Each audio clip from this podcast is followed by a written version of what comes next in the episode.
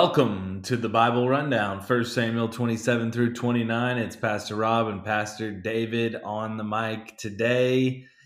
It is a weird one today. It's not it's not an easy one. You got the Witch of Endor. I guess I guess Endor is a planet in Star Wars as well. Nothing's new under the sun. They just get the uh, names from from the Bible but uh, you have David going into the Philistines, and then the Philistines rejecting David. We're going to spend most of our time on the Witch of Endor, I'm sure, but mm-hmm. real, real quick for us, give us, give us your your thoughts on 27 and 29 on him going into the Philistines and then being rejected by the Philistines in battle. Any anything we need to know? Well, I was flipping back, but maybe you can just tell me real or remind me this uh, king in in Gath with the Philistines, uh, Achish, isn't that the one that he pre- pretended to be crazy back in chapter twenty one? I think it was. Yes, it was. Um, so interesting, right? We've come full circle where David was running for his life originally, and I think he was afraid that this king, and it probably seemed like Achish at the time, wanted to take his life. Now all of a sudden they're buddy buddies, Rob. Right. David's useful to him because he's got basically his own army of of these men that just follow David wherever he goes, and so he basically, um, I don't know. It's interesting to me. Like David essentially becomes his bodyguard, right? And he finds refuge where in Gath, where Goliath is originally from. So we've come full circle. The enemies of God are now the ones protecting the the Lord's anointed, mm-hmm. and the king of God's people is the enemy of the Lord's anointed. So which the, is the Gentiles, right? Like, I mean, you have the you have the Jews who are trying to persecute the Lord's anointed, and then mm-hmm. you know it it will ultimately be the gospel that goes through the Gentile nation, the kingdom of God advancing through the Gentiles to the ends of the earth. It's just such an interesting dynamic. Yeah, here, what you're talking about. So go ahead. well, and and I think that that's that's really what we see in 27. And then while David is there, I think what we can kind of pick up on is that Achish is realizing how weak Saul's kingdom is. And so, also, in what a fragile state Saul himself is in, knowing that all of his forces are focused on trying to get David. So, I think strategy wise, he's thinking we can go and take over the land. And so he sets yeah. up his army and, and is going to go on the offense. And this puts Saul in this position where this huge contrast between him and David in terms of who is doing righteous things and who is being unrighteous. I mean, Saul is going to get even lower from where he's been by going to this necromancer or this medium of Endor. Yeah, and it's interesting. So Samuel has always been his like person to go to as far as I need I need to know something about the Lord. I need to know what to do. Uh, you know, all the information we have with Saul is he was so dependent upon Samuel uh, that it was almost it was almost it was almost he wasn't dependent upon the Lord. He was more dependent upon Samuel than he was the Lord, and we see that coming forth here. But and so he's he's so consumed uh, with with uh, you know with seeking what is next and um and verse 6 and when Saul inquired of the Lord the Lord did not answer him, either by dreams or Urim or by the prophets. Then Saul said to his servant, Seek out for me a woman who is a medium, that I may go to her and inquire of her. There is a medium in Endor. And so Saul was supposed to take out all the mediums um, in the in the in the land because of the Old Testament um, law um, and mm-hmm. necromancers and all these mediums. And so you know, he's inquiring of somebody that he's supposed to kill. It's just an mm-hmm. interesting dynamic. And one of the reasons why Saul will ultimately die is he continues to just disobey the word of God. It's Saul's MO to disobey the word of God openly and honestly to get what he wants or he desires.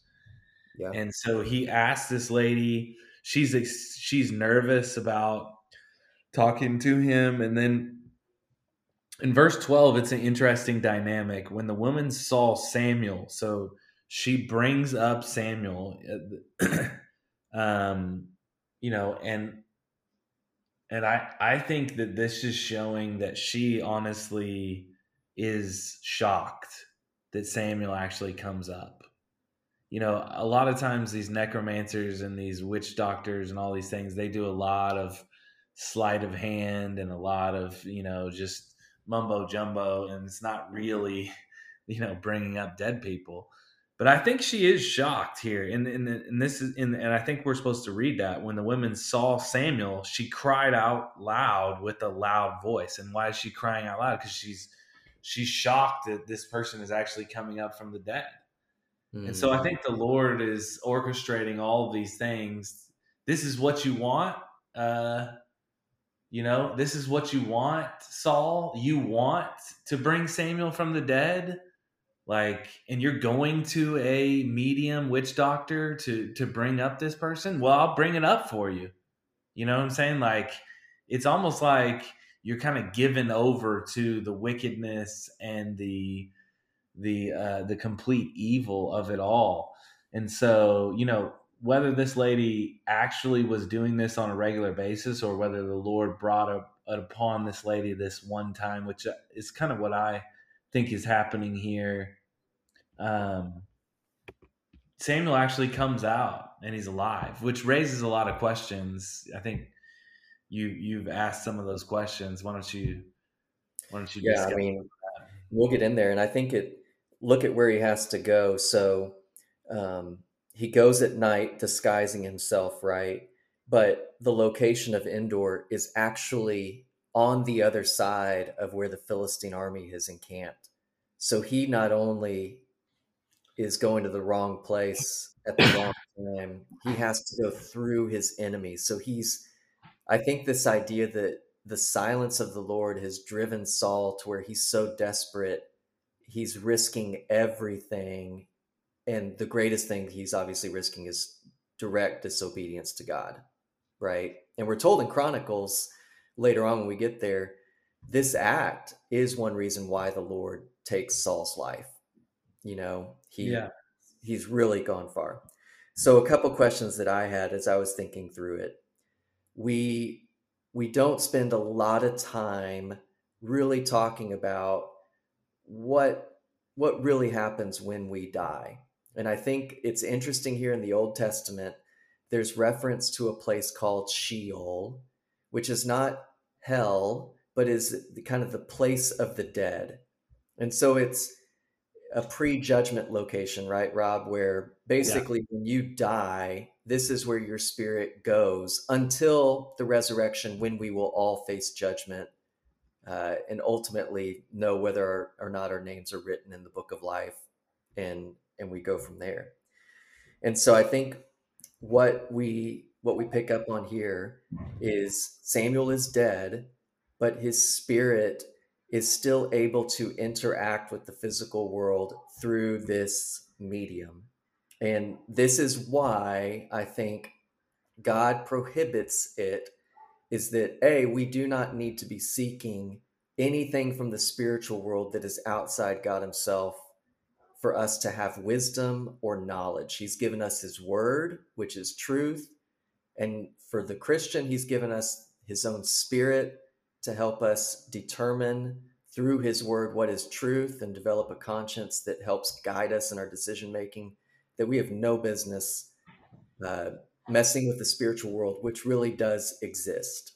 And so I think that that's like our warning. But then even Samuel's statement of uh, when Saul dies the next day in battle, that he will be with him is further evidence that we don't know for sure whether or not Saul is in the final day going to be counted righteous and and receive uh, eternal life. But we do know that at least Samuel recognized that he and Saul, for a period of time, would be together after Saul's death.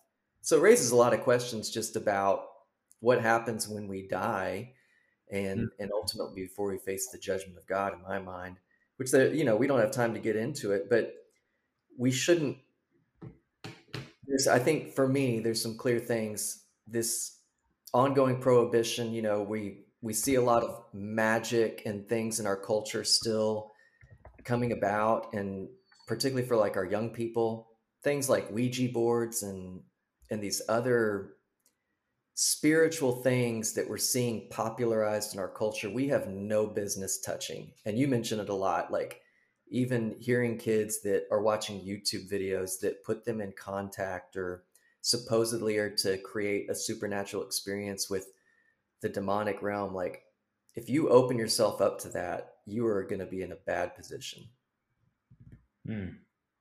yeah and yeah and and and we've we've dealt with this a lot with people actually recently but when you dabble in that stuff you open yourself up for demonic oppression and possession and all the things that go along with us that but uh, it is interesting i don't think i think it's kind of like the talking donkey uh, mm-hmm. uh, i don't think we're supposed to really focus on the talking donkey i'm not sure that we're supposed to focus on the medium witch doctor uh, you know what what is actually happening with uh, Sheol and how it all works. I think we're supposed to focus on the fact that, like you said multiple times, the fact that Saul has gone way overboard and he is acting completely wicked, and God is essentially giving him over to his wickedness um, in even bringing up Samuel and,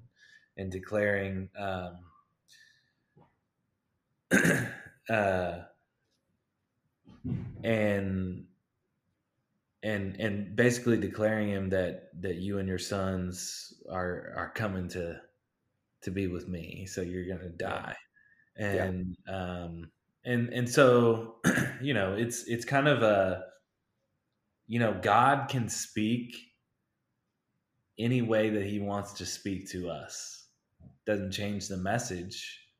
He changes he can speak through a donkey, he can speak through witch of Endor. I mean, it doesn't matter how the Lord speaks to us. He speaks to us and we have to hear how he speaks, but it's almost as if it's it's casting judgment upon uh, Saul, but it's almost as if he's giving Saul what he wants mm. in bringing up Samuel and and speaking the the truth of judgment to Saul through how he wants it done, which is just completely and utterly wicked.